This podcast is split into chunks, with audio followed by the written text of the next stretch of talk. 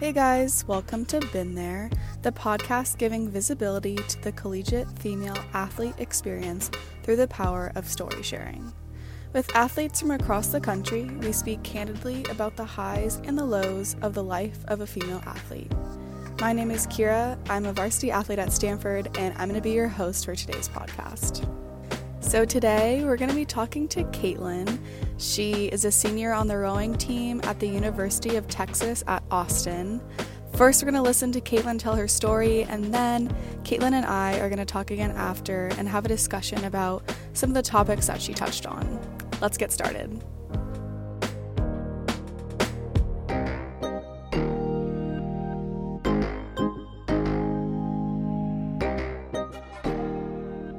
So, my sophomore year, I was really excited. I had a really good season freshman year and was on a high and was excited to come back sophomore year and perform just as well as I did the year before. I woke up one morning and kind of felt a swollen lymph node in my neck, but didn't really think much of it.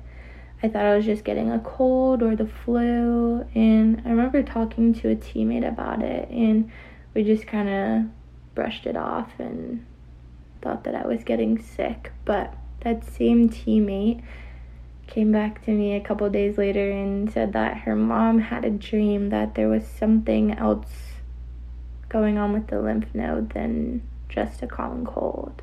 So, with that, I decided to contact my trainer and get a doctor's appointment to see if anything was wrong. And I didn't really feel out of the normal. I felt pretty healthy. I was fatigued, but what student athlete isn't fatigued? And I just thought everything was okay. But we ran a couple blood tests and decided to go see an ear, doctor to make sure that everything was okay. So the ear, nose, throat doctor was kind of on the same page as I was. I felt normal, nothing seemed out of the ordinary, so he prescribed me a antibiotic to try to shrink the lymph node. And after the antibiotic didn't shrink the lymph node, we kind of thought something was up and not normal, so I was advised to go get an ultrasound to see if anything looked abnormal. And the ultrasound didn't really give us the answers we needed, so I got a CT scan, and the CT scan still wasn't that clear, so I got a needle biopsy. I remember the exact moment when I got the phone call. I was eating dinner with my teammates in our dining hall, and none of them knew that I was getting these tests done. And I went to the back of the dining hall and answered the call, and my ENT told me that you have thyroid cancer, and, eh, but we caught it early, and you're going to be okay. And I just remember being in disbelief of what I've just heard, and that a 19 year old healthy person shouldn't get cancer. And when I hung up the phone with him, I just sat back down at the table with my teammates and kept eating dinner like nothing was wrong. Uh, I was just in shock. So in January of my sophomore year was my surgery. It was a 8-hour surgery and the pain that I experienced after that was unbearable. It was nothing like I've ever experienced before. I had never gotten surgery before, so I didn't really know what to expect and thought I had a pretty high pain tolerance from going through some brutal workouts, but I was wrong. But one thing that really got me through all of the pain was the love and support from my friends and family and team uh, they were all there and were super supportive of my recovery. But when I came back to school that spring, I had to take the se- I chose to take the season off because I wanted to focus on academics and my health and just make sure that I was okay. And that kind of sucked. I didn't like not being able to do what I loved doing. And coming back with a huge scar on my neck. I had 30 stitches after my surgery, and I was diagnosed with hypothyroidism, which means my thyroid works slow. And your thyroid basically controls your hormones in your body, which means your metabolism. So I started gaining weight, weight that I didn't really want to gain. So, with a huge scar on my neck and some weight gain, I decided the best thing to do was to isolate myself. And I stopped going to practices, I stopped reaching out to friends. All I wanted to do was go to class and go home because I felt alone. I really thought that no one understood what I was going through. I just wanted to be alone. But I remember one day my teammate ran into me on campus and told me that I should go to practice that day just to see how it felt because the team missed me, and it felt really good. And I forgot the sense of community and the environment that our team has and the love and support that everyone shows to each other. So I started going to practice more and it made me happier and talking with the coaches they suggested that I go see help and I agreed with them. So I started to see a therapist, and it was really nice to talk to someone objective and knew that they were listening to me and wanted to help me as much as I needed to be helped. And I feel like I started to be able to go back to my new sense of my normal life. And I felt really good. And I think one thing that I learned was that you're way stronger than you think you are in any situation, and to be brave in every situation because you can really get through it no matter how hard you think it is. And I think it's also really important to invest in yourself and surround yourself with others that will bring you up and remind you of the things that you love.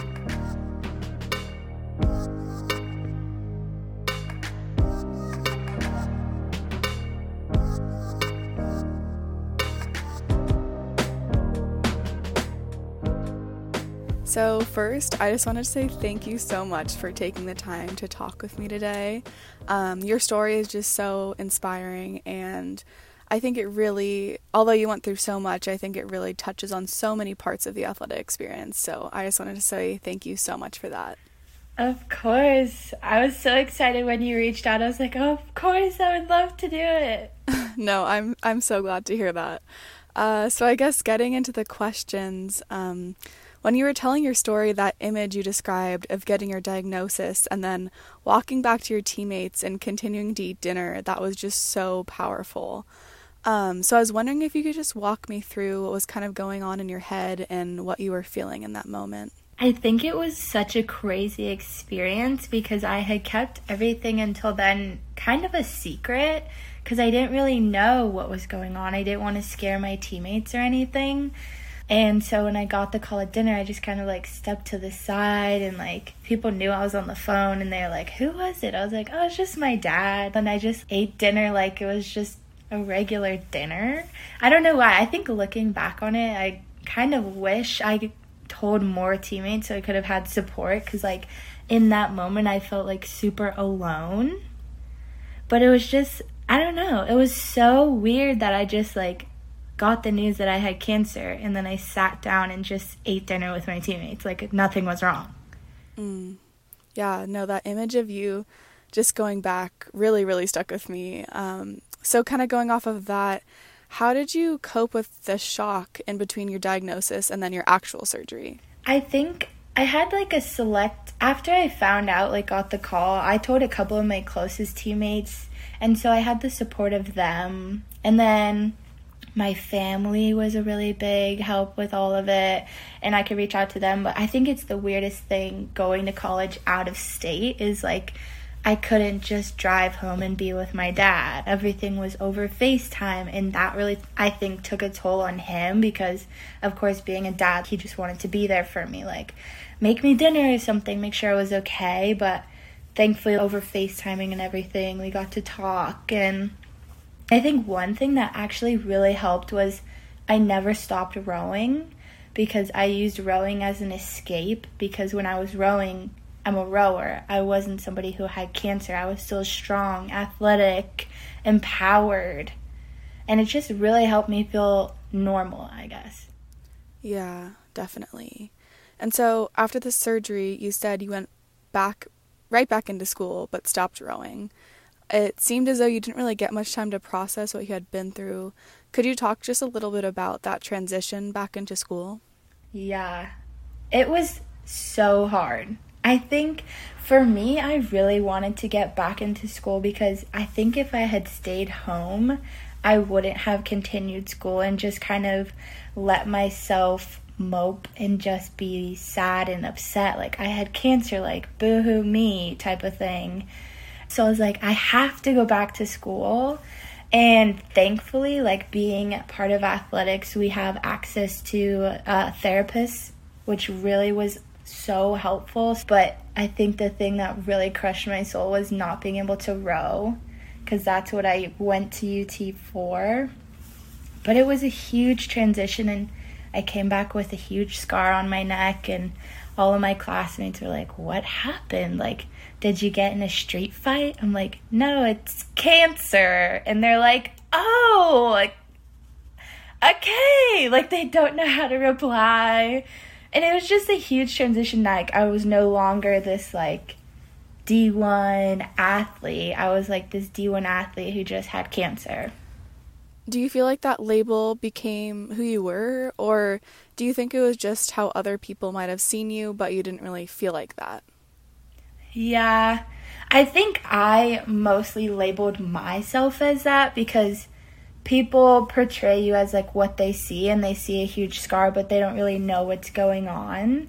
I think at least in my team i don't think they saw me as like oh she's the cancer girl. Like they more of saw me as like an inspiration like wow look at what she went through and that was really inspiring to me i didn't realize how big of an impact i had on a lot of my teammates which is really cool to see and other people but I think when you're you yourself are going through something, it's really easy to label yourself as something when other people just see you as you.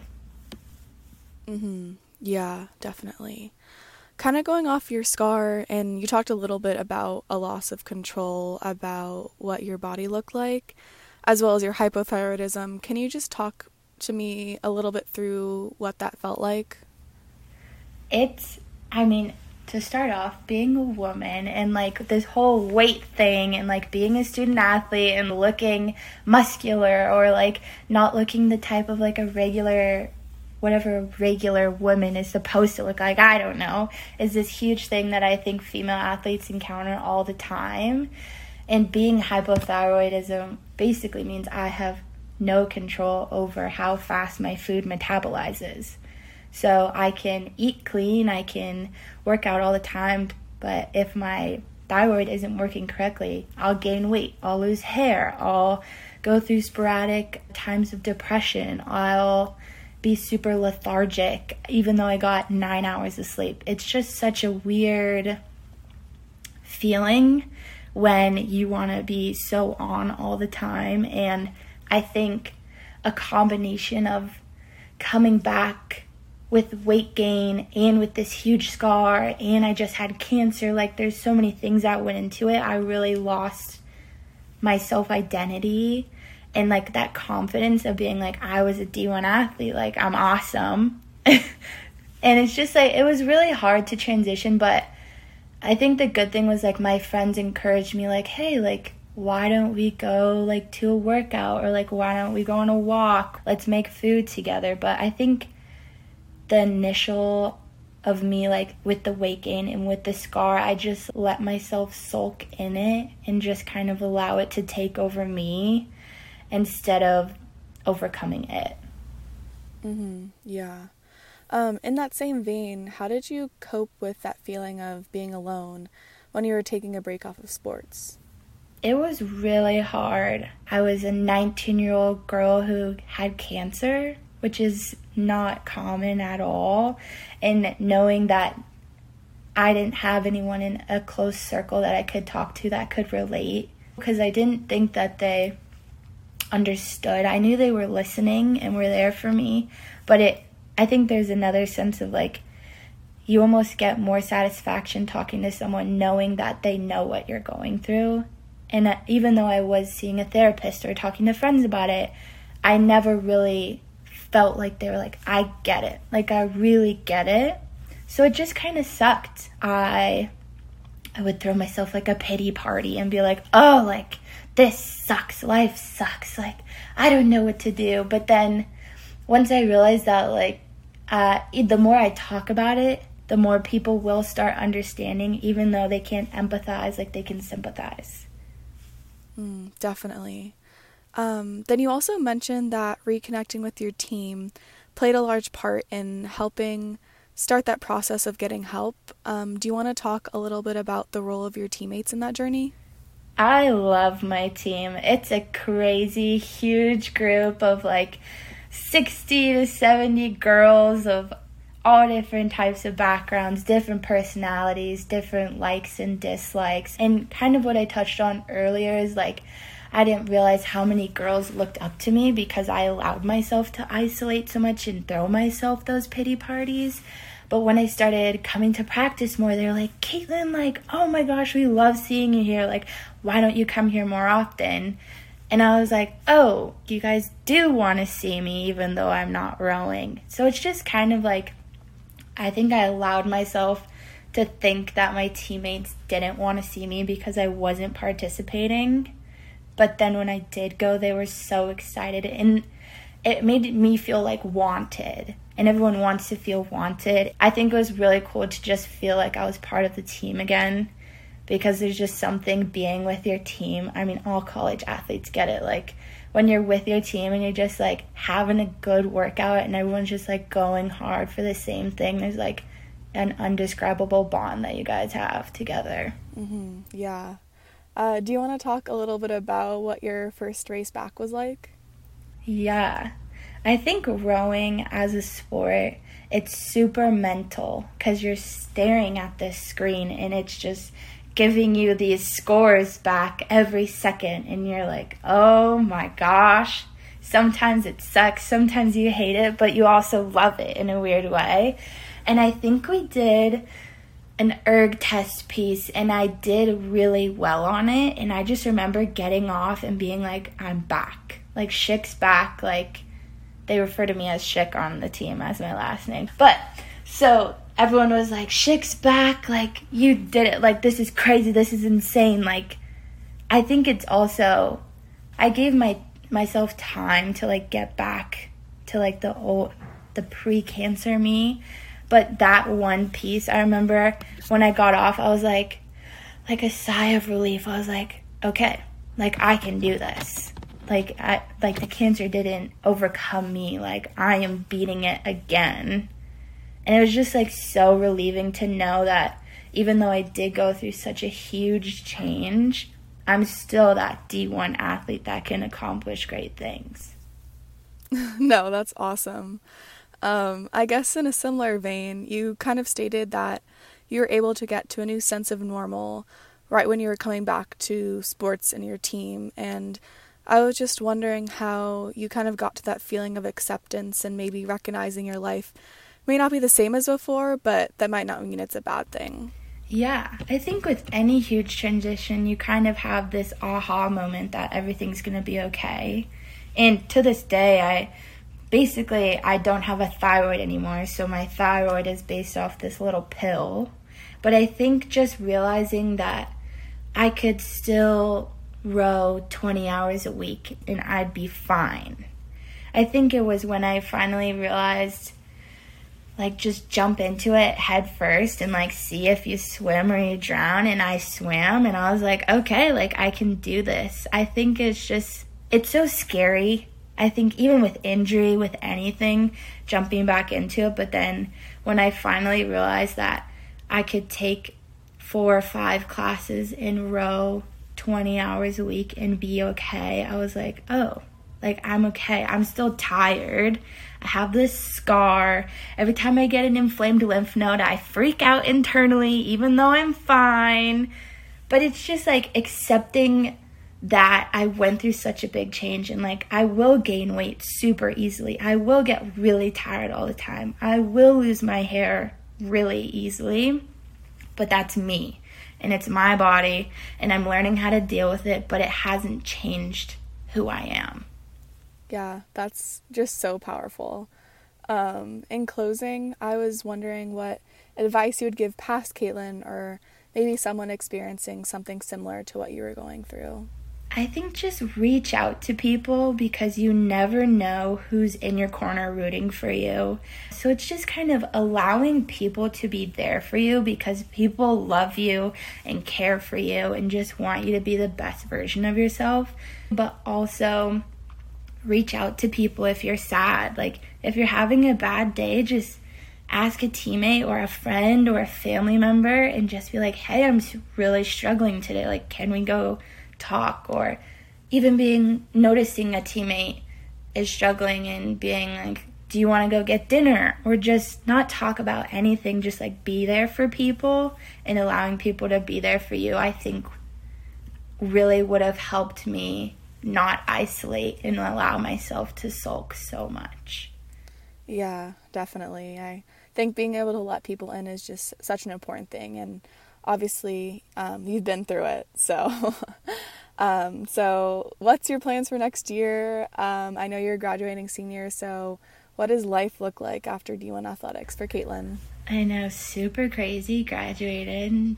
Um, right now, I'm probably gonna go take some more classes before I apply to nursing school. I think with the whole COVID going on right now, I'm I wanted to take a gap year anyways, just because with getting back into rowing after all my cancer stuff, I just felt so like wound up and never had a chance to breathe. So I'm taking a gap year, just take some classes, volunteer at the local hospital, see if I actually like nursing, and then apply to nursing school, maybe become a nurse oncologist because I think me going through my cancer journey, I could help other people going through their cancer journeys and just relate to them on such a personal level and be there for people like the people were for me.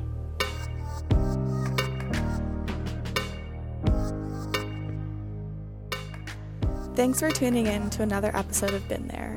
If you enjoyed listening, make sure to connect with us on Instagram at beenthere.podcast and subscribe to Been There on Spotify and Apple Podcasts so you know when new episodes are released. Thanks so much again, and we hope to see you on the next one.